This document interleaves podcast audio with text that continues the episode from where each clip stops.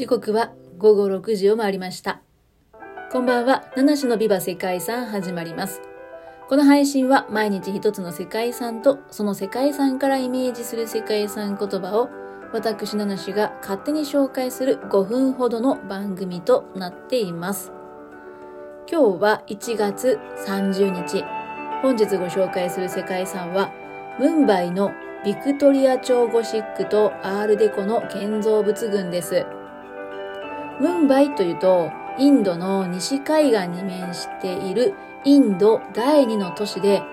南アジアを代表する都市の一つと言えるくらいの大都市、大都会ですね。ムンバイのビクトリア朝ゴシックとアールデコの建造物群は、そんなムンバイの近代化の歩みを伝える建築群となっております。ムンバイの歴史というのは古くて紀元前にまで遡ります。当時は北からパレル、マヒーム、ウォルリ、マザガオン、ボンベイ、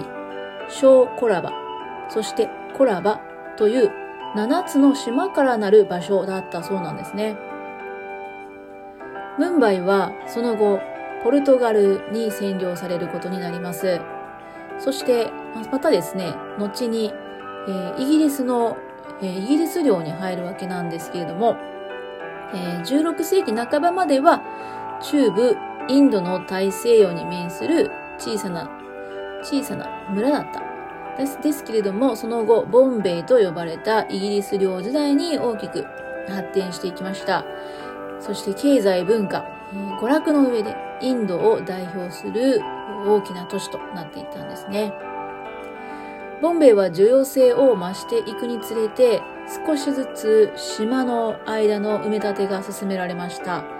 えー、もともと7つの島からなる場所だったということなんですけども、結果的に市街地として発展して、最終的には1845年に行われた大規模な干拓で、最終的にムンバイの7つの島というのは完全に大陸の一部となったそうです。さて、1820年代に船の航行能力が非常に良くなっていた、向上していたことでですね、イギリス・インド間の汽船航路の開設っていうのが必要となってきました。まあ、求められていました。そして1837年にスエズ運河ね、開港しました。スエズとの間に定期蒸気船航路が開設されたんですね。これによってボンベイはインドの玄関口となりまして、それ以降インド最大の貿易港として発展していました。えー、商業的にも、えー、交易的にも大きな都市となっていきました。世界的な貿易の中心地となったムンバイは19世紀後半に都市プロジェクトを実施しまして、オーバルメイデンのオープンスペースには公共公共建築物が次々と建設されるようになりました。はい。そして、19世紀後半には、ビクトリア朝のゴシックリバイバル様式によって、え建物が建てられていきまして、20世紀の初頭にはアールデコ様式が用いられるようになりました。